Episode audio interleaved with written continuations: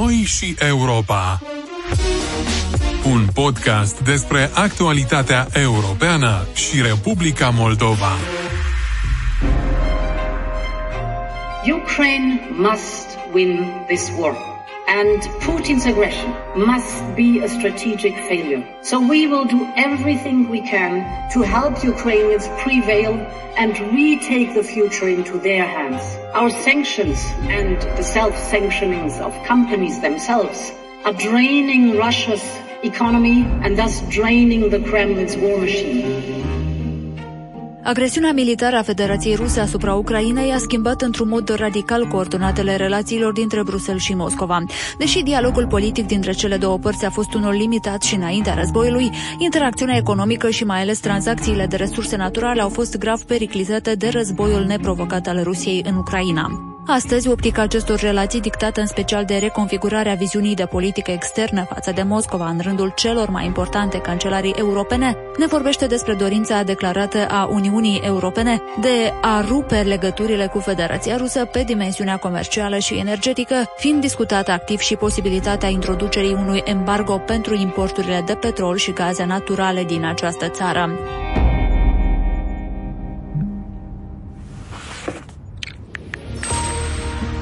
Europeană pregătește noi sancțiuni care ar putea opri importurile de petrol rusesc după o schimbare majoră de poziție a Germaniei, cel mai mare client energetic al Rusiei.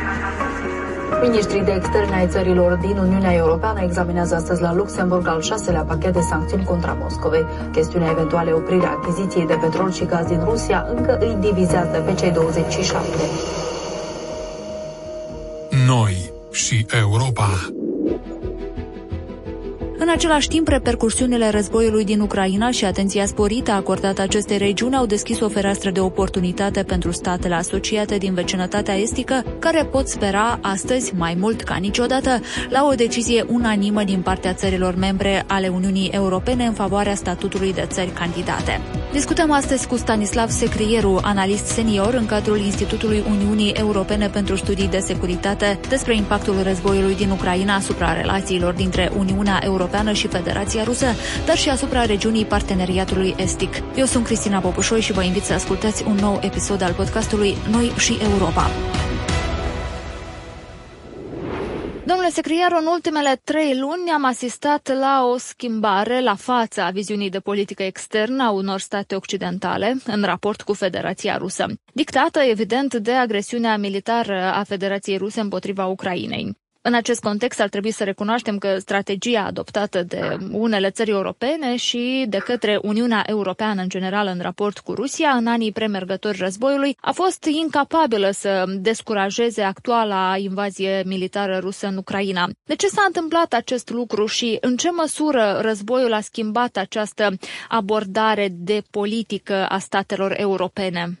Ehm, eu cred că o să încerc să răspund în mai multe etape la această întrebare, fiindcă ea ridică mai multe subîntrebări. Primul element pe care aș vrea să-l punctez este că orice război, mai ales de această intensitate pe care o asistăm în Ucraina, este de regulă un element de schimbare politică, economică și în domeniul securității. Prin urmare, războiul din uh, Ucraina uh, este un element de schimbare pentru întreaga relație uh, Uniunii Europene cu Federația Rusă. Schimbarea se reflectă pe două planuri. Prima schimbare ține de invalidarea unor ipoteze sau supoziții care au ghidat relația Uniunii Europene cu Federația Rusă. Prima ipoteză care a ghidat relația cu Rusia a fost că interdependența economică este ceva bun și este un element care constrânge comportamentul destructiv sau malign a Federației Ruse. Ori ceea ce acest război a demonstrat că interdependența economică între Uniunea Europeană și Rusia nu a reușit să constrângă acțiunile Federației Ruse în Ucraina. Ba mai mult, pe parcursul acelor trei luni de război, noi am observat că Federația Rusă este gata să folosească această interdependență împotriva Uniunii Europene, în scopul de a limita sancțiunile pe care Uniunea Europeană intenționa și ulterior le-a introdus împotriva Federației Rusă. Și aici avem exemple. De exemplu, Federația Rusă a suspendat livrările de gaz spre Polonia, spre Bulgaria, spre Finlanda, încălcând contractele sau condițiile contractuale care prevăd că Rusia nu are dreptul să ceară ca gazul livrat să fie plătit în rubli. Această interdependență este un lucru bun, probabil, în relația între democrații liberale, dar în relația cu o putere agresivă și care încearcă să revadă aranjamentele politice și de securitate în mod violent, interdependența nu este un lucru tocmai pozitiv. Deci asta prima supoziție sau factor care a ghidat gândirea și politica Uniunii Europene față de Rusia și astăzi această supoziție a fost invalidată. Și prin urmare noi avem și anumite acțiuni din partea Uniunii Europene probabil ulterior putem să discutăm. A doua supoziție importantă este că Uniunea Europeană a presupus pentru pe o durată de mai mult timp că poate separa e, relația comercială cu Federația Rusă de problemele de securitate. Deci separăm securitate de e, afaceri. Ori ceea ce acest război a demonstrat este că faptul că Uniunea Europeană a continuat să facă afaceri cu e, Rusia a avut efecte imediate și directe asupra securității Uniunii Europene. În ce sens? Afacerile cu Federația Rusă nu au sporit, ce au făcut securitatea energetică a Uniunii Europene mult mai slabă, făcut ca prea multe state membre să depindă în proporție prea mare de livrările de resurse energetice din Federația Rusă. Al doilea element este că atunci când Uniunea Europeană a continuat să facă afaceri cu Federația Rusă, profiturile generate din acest, aceste afaceri au fost redirecționate de către guvernul rus spre înarmare și întărirea forțelor armate. Deci banii europeni folosiți împotriva ucrainenilor sau în deci, războiul din Ucraina, practic. Indirect, acești bani uh, au alimentat uh, puterea militară Federației Ruse, care ulterior s-a întors uh, împotriva vicinilor Uniunii Europene. Noi și Europa. Citisem undeva la un moment dat un comentariu al unui analist economic, presupun, care spunea că atâta timp cât Federația Rusă va putea să vândă uh, gaze naturale, va putea să-și întrețină mașinăria de război. Este doar parțial adevărat în sensul în care acești bani permit Guvernului Federației Ruse de a menține uh, o minimă de stabilitate economică, minimă stabilitate economică, probabil îi permit să, pentru o perioadă de timp, noi nu știm cât va dura, să indexeze pensiile și salariile. Și în același timp îi permite să întrețină armata, acțiunile militare, mai ales războiul la această scară, evident că consumă resurse financiare importante. Și practic, revenind la ceea ce spuneam, concluzia este că afacerile și securitatea sunt interconectate mai ales atunci când Uniunea Europeană face afaceri cu o putere de tip revizionist, cum este Federația Rusă. Și un al treilea element, dacă pot să revin, este că trebuie să evităm să provocăm Federația Rusă. Deci asta era una din supozițiile sau a treia supoziție. Trebuie să evităm cu orice preț, probabil, să evităm să provocăm Federația Rusă pentru a nu a contribui la deteriorarea securității în întreaga Europa. Ori, acționând în baza acestei supoziții, um, Uniunea Europeană a cedat inițiativa Federației Ruse, în sensul că Federația Rusă a fost liberă să definească atunci când ea se simte provocată și atunci când nu se simte provocată. De asemenea, acest fapt a, a făcut comunicarea comunicarea Uniunii Europene pe plan extern prea timidă și prea defensivă. Mereu insistam că o acțiune sau alta pe care o întreprindea Uniunea Europeană nu este îndreptată împotriva Federației Rusă. Deci, practic, noi eram prea timizi în comunicarea noastră. Și trei, la Federația Rusă, știind că Uniunea Europeană este preocupată să nu provoace, fals sau adevărat, Rusia, se-a recurs la acțiuni militare care schimbau raportul de forță, creau realități politice noi, schimbau frontiere, legitimând aceste acțiuni prin faptul că Federația Rusă se simte provocată blocat. Acum, aceste trei supoziții la care m-am referit, probabil în continuare au anumit sprijin în cercurile în Europa, deoarece supoziții care au stat la baza politicii de vreo 20-30 de ani, e greu să le respingi. Însă, actualmente este foarte greu de aparat aceste supoziții. Deci, practic, lucrurile care au ghidat politica Uniunii Europene față de Rusia nu mai sunt valabile. Asta are un efect imediat asupra acțiunilor politice europene, deja de trei luni, vis-a-vis de Rusia. Și aș spune că sunt două cuvinte cheie care definesc uh, uh, acțiunile europene. Primul cuvânt cheie este decuplare, și probabil în următoarele luni și în următorii ani publicul va auzi tot mai mult despre acest termen, decuplare. Eu mă voi întoarce la acest termen. Da. Și a doua uh, acțiune este securitizare. Și eu voi explica la fel da? ce înseamnă acele două lucruri. Decuplare înseamnă că Uniunea Europeană în următoarele luni drastic va reduce angajamente economice, politice, chiar și culturale, cu Federația Rusă. Cred că cel mai important lucru și esențial este decuplarea în domeniul economic, deoarece relațiile comerciale erau un pilon esențial al relațiilor Uniunii Europene cu Federația Rusă în ultimii 30 de ani cel puțin.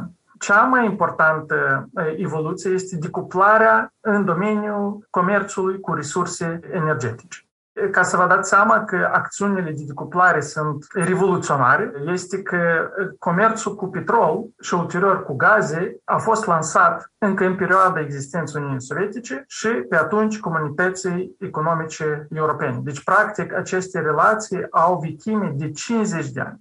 Să vă dați seama în contextul istoric cât de importantă este această schimbare. Și cât de greu probabil este să rupe aceste uh, legături. Corect este dureros pentru Uniunea Europeană. Asta va însemna costuri, dar asta înseamnă și anumite oportunități. De exemplu, Uniunea Europeană a luat decizia de a se uh, debarasa de importurile de cărbune din Federația Rusă. Deja se întâmplă fără a introduce embargo de petrol, deja la nivelul unor state și unor companii au fost decizii interne de a limita semnificativ importurile de petrol din Federația Rusă.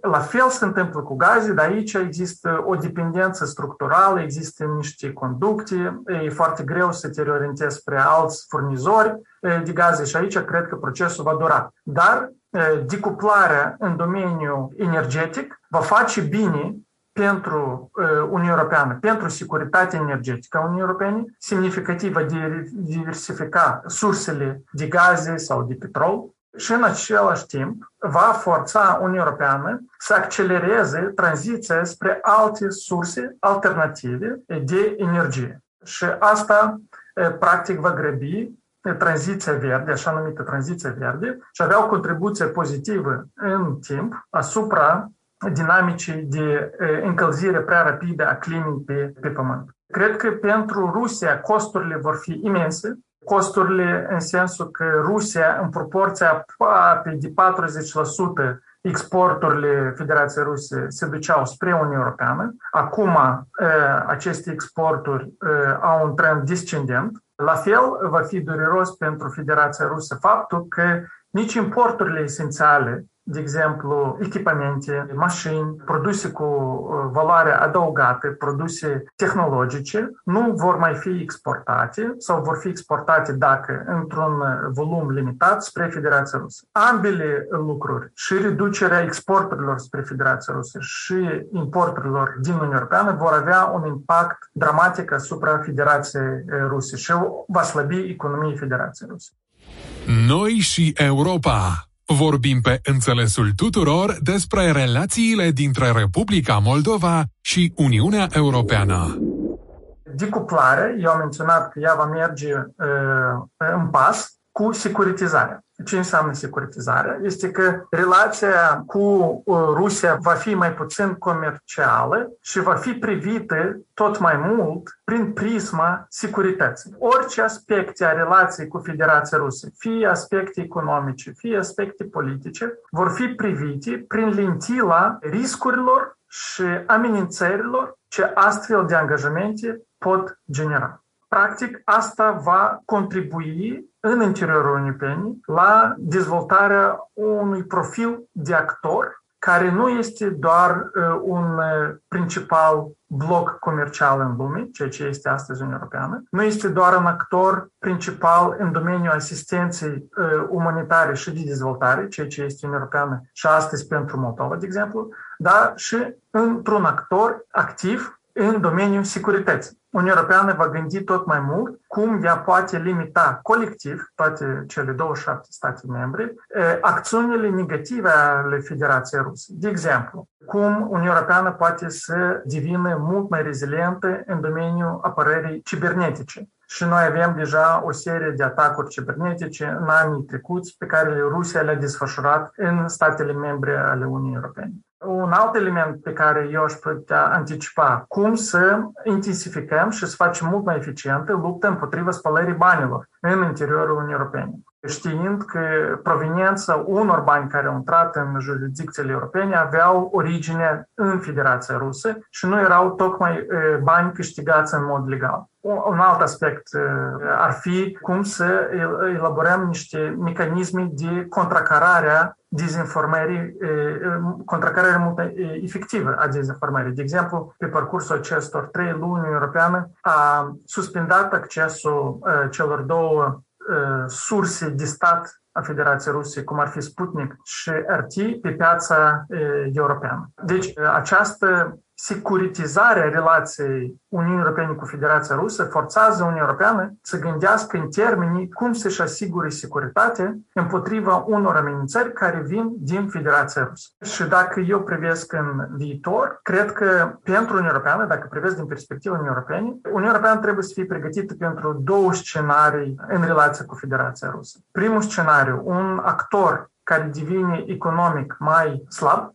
mm-hmm. mai fragil, dar în același timp politic, diplomatic și militar rămâne agresiv. Deci asta e un scenariu pentru Uniunea Europeană și eu cred că pentru acest scenariu Uniunea Europeană încearcă să, să se pregătească. Al doilea scenariu este o Rusie care este mai haotică și mai instabilă pe plan intern, și asta, eventual, un astfel de scenariu este posibil, dar noi nu putem să prezicem cu exactitate când asta va avea loc, dar în scenariul în care va avea loc o tranziție de putere în Federația Rusă, dinspre președintele actual spre un succesor sau o persoană probabil poate fi numită și chiar de actualul președinte.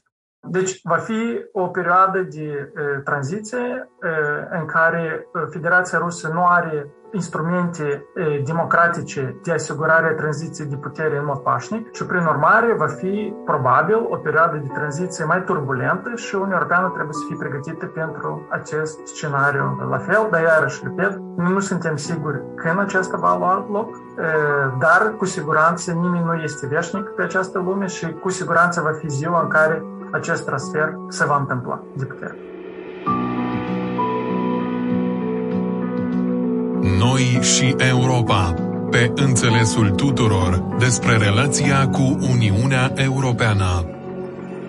Domnule secretar, pentru că am trecut uh, cumva în revistă relațiile dintre Uniunea Europeană și Federația Rusă și iată, spre final am privit așa și într-o perspectivă asupra acestor um, relații. Vreau să discutăm și un alt aspect uh, al um, războiului din Ucraina și anume faptul că invazia rusă în Ucraina a avut și un impact uh, important asupra vecinătății estice a Uniunii Europene. Am asistat la mai multe provocări, am avut probleme probleme de securitate, am văzut incidente în uh, zona Mării Negre care cumva a devenit parte a acestui, acestui război, uh, dar am văzut și situații incerte în cadrul parteneriatului estic. Pe de altă parte, am văzut și decizii din partea a trei state din cadrul parteneriatului, mă refer aici la Georgia, Republica Moldova și Ucraina, care au decis să se apropie de Uniunea Europeană, dar discutăm acest subiect pe larg mai un pic mai târziu. Aș vrea să vă întreb pe dumneavoastră, cum ați perceput aceste repercusiuni geopolitice ale războiului în regiunea estică?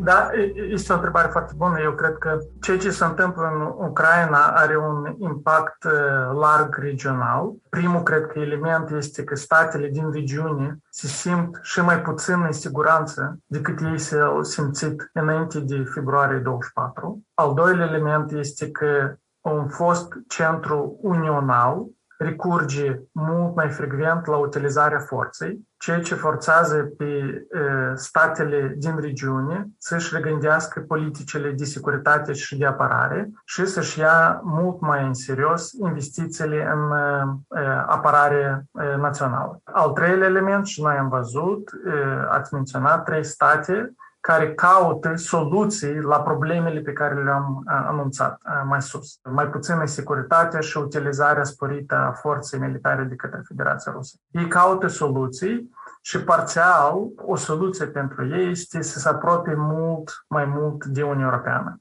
Și asta a fost o a treia reacție la ceea ce se întâmplă în Ucraina, pe aplicarea pentru statut de membru de către Moldova, Ucraina și Georgia. Cred că un alt lucru important este impactul asupra celorlalte conflicte nerezolvate în regiune.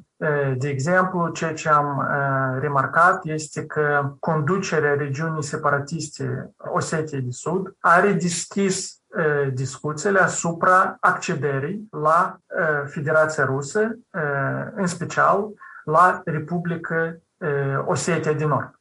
Aceste discuții au avut loc și anterior, dar acum, pentru, cred că prima dată, a fost stabilită data pentru un astfel de referendum, care va avea loc în iunie acestui an. Cred că asta este un fel de efect secundar a ceea ce se întâmplă în, în Ucraina. Fiind la o emisiune de post-radio din Moldova, nu putem ocoli cu privire și efectele asupra Republicii Moldova. Și fiind țară care are graniță lungă cu Ucraina, fiind țară care este expusă la fluxurile de refugiați, deoarece mulți ucraini și-au găsit refugiu în casele cetățenilor Republicii Moldova. Cu siguranță am văzut niște dinamici de destabilizare sau tentative de destabilizare a Republicii Moldova. Iarăși, parțial, prezența conflictului nerezolvat era unul din instrumente de a stimula această incertitudine și destabilizare. Cred că Moldova, sau cel puțin guvernul, Republicii Moldova a încercat să facă față acestor provocări prin combinație de politică interne mai chipzuite, dar și apel la asistență diplomatică și economică internațională. Și optimal a reușit să evite impactul negativ al efectelor care ar putea destabiliza social. Dar eu cred că asta nu este că finalul. Cred că sunt mai multe provocări în fața acestui guvern și în fața Republicii Moldova. Aș vrea să vă rog dacă ați putea să detaliați un pic da. ce provocări aveți în vedere care ar putea să urmeze. Eu cred că ele sunt bine știute.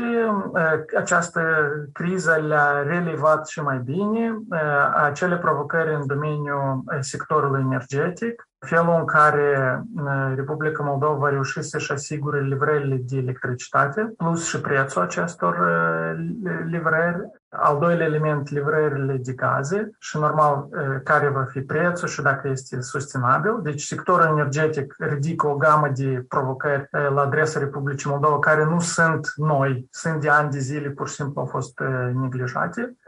A, a, a doua ține de impactul războiului din Ucraina asupra economiei în Republica Moldova, lipsa sau acces limitat spre piețele, mai ales pentru fermieri din Moldova, pe piețele Federației Ruse. Un set de provocări sunt legate și de asigurarea logisticii importurilor Importurile se desfășurau preponderent prin Odessa, era și mai aproape și mai ieftin. Acum, companiile din Republica Moldova trebuie să-și regândească lanțul logistic, care probabil va fi mai lung ne? pentru a livra marfa, dar și probabil și mai scump. Lucrurile care se vor reflecta în prețul final pe care cetățenii Republicii Moldova îl vor plăti când vor merge la cumpărături. Deci un set care ține de probleme sau provocări economice. Da? Se pare că că și economia Republicii Moldova va încetini după o creștere spectaculoasă anul trecut. E, problema inflației este sigur este reflectată și în sondaje de opinie, unde cetățenii ridică e,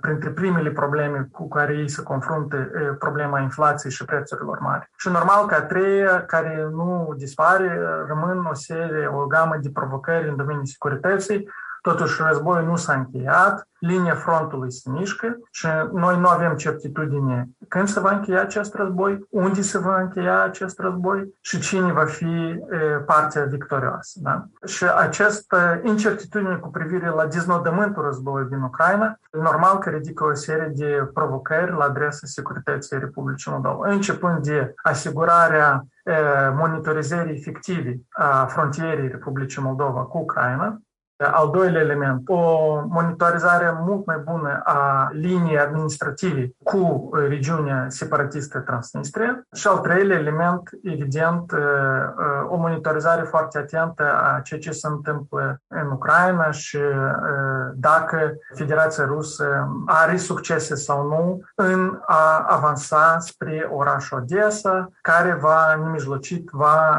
schimba și situația de securitate a Republicii Moldova Moldova în mod dramatic. Dar iarăși, astea sunt provocări, ele sunt uh, un fel de ținte mișcătoare și probabil în următoarele 3 sau 4 luni, s-ar putea să fie și mai mult, vor fi principale preocupări pentru actuala guvernare. Dar și uh, conflictul din Transnistria și conflictul din Osetia de Sud uh, nu sunt uh, doar cele două conflicte care există în uh, spațiul post-sovietic. Impactul războiului din Ucraina a, a avut și asupra negocierilor în conflictul din Nagorno-Karabakh, în, între Armenia și Azerbaijan.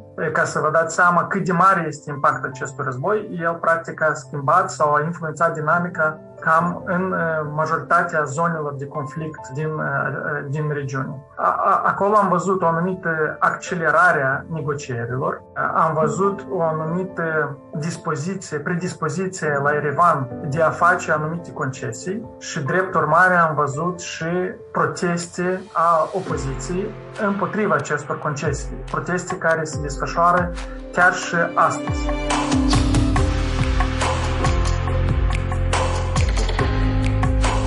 Și Europa.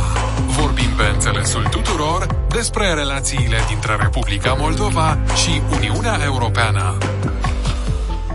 Domnule secretarul, doar um, o remarcă aș vrea să fac și aș vrea să vă provoc la, la un alt aspect al acestei discuții. Vorbim despre aceste conflicte înghețate, de exemplu, um, în uh, regiunea transnistreană separatistă a Republicii Moldova, de exemplu în Osetia din Georgia și, bine, acest conflict din Nagorno-Karabakh, care în ultima perioadă totuși a escaladat și a avut o formă activă comparativ cu, de exemplu, Georgia și Republica Moldova. Și uh, iată, se pare că aceste zone de conflict, aceste zone separatiste pe care Rusia le-a creat se activizează cumva foarte favorabil acum în, în raport cu, cu Kremlinul, în acest război pe care îl are cu, cu Ucraina. Eu cred că aceste conflicte nu sunt înghețate. Mai degrabă, soluțiile la aceste conflicte au fost înghețate și mai degrabă au fost înghețate um, intenționat, deoarece pentru Federația Rusă, aceste conflicte sunt o sursă de putere, sunt instrumente de putere în relație cu statele din regiune. Conflictul din Osetia de Sud, acolo Federația Rusă a recunoscut independența acestei regiuni separatiste, este o, un mijloc de a pune presiune pe guvernul de la Tbilisi. În primul rând, plasamentul forțelor militare în Osetia de Sud înseamnă că Federația Rusă are o prezență de la capitala Georgiei la vreo distanță de 40-50 de kilometri, deci o apropiere relativă, amenințare reală militară. În al doilea rând, Federația Rusă a utilizat um, aceste acțiuni de așa numită borderizare, ceea ce înseamnă că Rusia unilateral, pas cu pas, muta frontiera Osetiei de Sud în interiorul uh, Georgiei. Da? Dar să ținem minte că frontiera Osetiei de Sud, de iure, este o frontieră administrativă, ea nu este o frontieră între două state. Și, practic, Federația Rusă încerca să avanseze în interiorul Georgiei, teritoriul controlat de autoritățile de la Tbilisi, pentru a acapara anumite elemente de infrastructură. Deci sunt două elemente și Practic, ambele, și prezența militară și mutarea frontierei, sunt uh, niște puncte de presiune asupra guvernului de la Tbilisi. În cazul Republicii Moldova, Transnistria a fost un instrument complex pentru a încerca de a deraia procesul de integrare a Republicii Moldova cu Uniunea Europeană. De exemplu, la un moment dat Transnistria a încercat să pună bețe în roate pe parcursul negocierilor cu privire la zona de liber schimb cu Uniunea Europeană și în procesul de obținere a regimului de circulație fără vize în Uniunea Europeană. Al doilea element, Transnistria a fost un element de legătură, de corupere a elitelor politice în Republica Moldova și probabil presa locală a raportat în detaliu despre contactele cu privire la furnizarea energiei electrice, și alte afaceri dubioase, deseori cu încălcarea legii, în care au fost implicați actori de pe ambele maluri ale Nistrului. Și al treilea element este că Transnistria este un element de presiune asupra Republicii Moldova, chiar și prezența militară limitată. Este un element de presiune și asupra Republicii Moldova, dar și în acest context element de presiune asupra Ucrainei prezență militară Federației Rusă în Transnistria forțează Ucraina să păstreze un anumit număr de trupe la granița cu segmentul transnistrian, ceea ce favorizează Federația Rusă. Aceste trupe nu sunt trimise în Donbass pentru a întări trupele ucrainești care sunt angajate în lupte împotriva armatei ruse. Acum, în relațiile între Armenia și Azerbaijan, conflictul din Nagorno-Karabakh iarăși a fost o pârghie de influență puternică pentru Federația Rusă, care alimenta ambele părți cu armament, cu o singură diferență. Armamentul livrat Armeniei a fost la prețuri privilegiate, iar uneori transferurile au fost uh, gratuite, dar mai degrabă la prețuri privilegiate, și furnizarea de armament către Azerbaijan au fost la prețurile pieței. Astfel, Rusia încerca să mențină balanța militară în zonă și să fie un actor indispensabil pentru ambele părți, ca ambele părți să depindă de Federația Rusă în acest conflict și pe parcursul negocierilor. Acest element s-a schimbat după 2020, un război între Armenia și Azerbaijan în 2020, în toamnă, dar și cu impactul războiului din Ucraina, când se pare că la Erevan există o percepție că Federația Rusă militar devine ușor, ușor mai slabă. Există o percepție și probabil o anumită anticipare că Federația Rusă nu va fi un actor ferm care va ajuta Armenia în cazul în care luptele se reiau și nu doar în Nagorno-Karabakh, dar luptele se reau pe segmentul de frontieră internațional între Armenia și Azerbaijan. Și tocmai probabil această ușoară reevaluare capacităților Federației Ruse și voinței politice de a acționa ca protector al Armeniei au influențat felul în care Armenia gândește negocierile, vine cu anumite concesii și încearcă să găsească o soluție la acest conflict, nu neapărat exclusiv prin medierea Moscovei, dar implicând și alți actori și s-ar putea să vorbim mai târziu despre rolul Uniunii Europene în aceste negocieri. Noi și Europa, un podcast dedicat europenizării Republicii Moldova. Domnule secretarul, propun să revenim la un aspect uh, pe care cred că nu l-am dezvoltat suficient în uh, dialogul uh, nostru de astăzi și anume la cererile de aderare la Uniunea Europeană depuse de Ucraina, Georgia și Republica Moldova, acțiune care a survenit tot urmare a războiului pornit de Rusia în Ucraina. Cum vedeți dumneavoastră atmosfera din rândul cancelarilor europene pe marginea acestui subiect și care credeți că sunt șansele, iată, acestor trei state de a obține acest statut, care cel puțin pentru noi în Republica Moldova, dar cred că și pentru Ucraina și Georgia este unul mult râvnit? Mie vine foarte greu să mă exprim asupra fondului acestei întrebări, care ar fi șansele și dispoziția în cancelarii.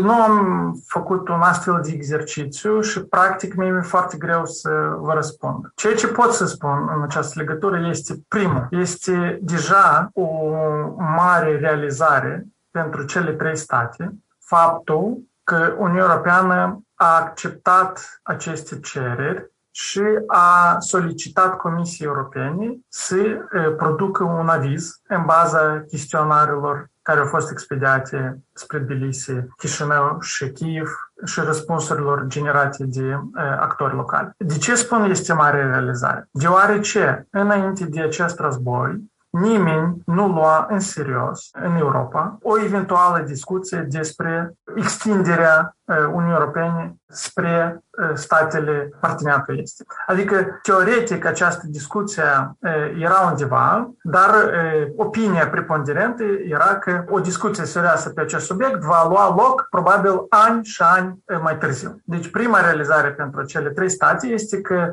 din categorie discuțiilor teoretice, discuția s-a mutat într-o zonă foarte practică. A doua realizare este că soluția dată de statele, șefii statelor membre a fost foarte clară, în sensul că Comisia să remite chestionare și să genereze avizuri cu privire la fiecare stat. De regulă și această procedură poate fi întinsă și să dureze. Poate să dureze și decizia de a emite chestionare până la completarea chestionarelor și elaborarea unui aviz. Deci toate aceste lucruri se pot întâmpla într-o perioadă mult mai lungă de timp decât acest lucru s-a întâmplat în realitate. Ca să vă dați seama, lucrurile au evoluat foarte, foarte rapid. Trei, va fi o și mai mare realizare dacă unul, două sau toate cele trei state vor obține o anumită perspectivă europeană. Dar dacă așa ceva se va întâmpla, mie mi-e foarte greu de spus, deoarece, din ceea ce eu văd din dinamica politică, discuțiile între cancelarele europene sunt în continuare și încă nu cred că se întrezerește, cel puțin azi, o decizie clară, dar nu exclud faptul că în următoarele zile, în urma unei diplomații intense, o decizie în acest sens se va creiona. Ceea ce putem observa este că și guvernul Ucrainei, și Moldovei, și Georgiei desfășoară o diplomație extrem de activă și pe lângă instituțiile Uniunii Europene, dar și în capitalele europene și în mass media a fost reflectat pe larg despre vizita președintelui Moldovei și la Bruxelles, dar și la Paris. Lucru similar se întâmpla și cu prim-ministrul Georgie, care s-a deplasat la, la, la Bruxelles și eforturi similare le depune Ucraina. Iarăși, nu aș vrea să dau un răspuns fals, aș prefera să fiu mai rezervat și doar să spun că ceea ce deja s-a întâmplat până în prezent, cum a evoluat acest proces, este aproape fără precedent și este deja un mare câștig pentru cele trei state. Noi și Europa. Vorbim pe înțelesul tuturor despre relațiile dintre Republica Moldova și Uniunea Europeană.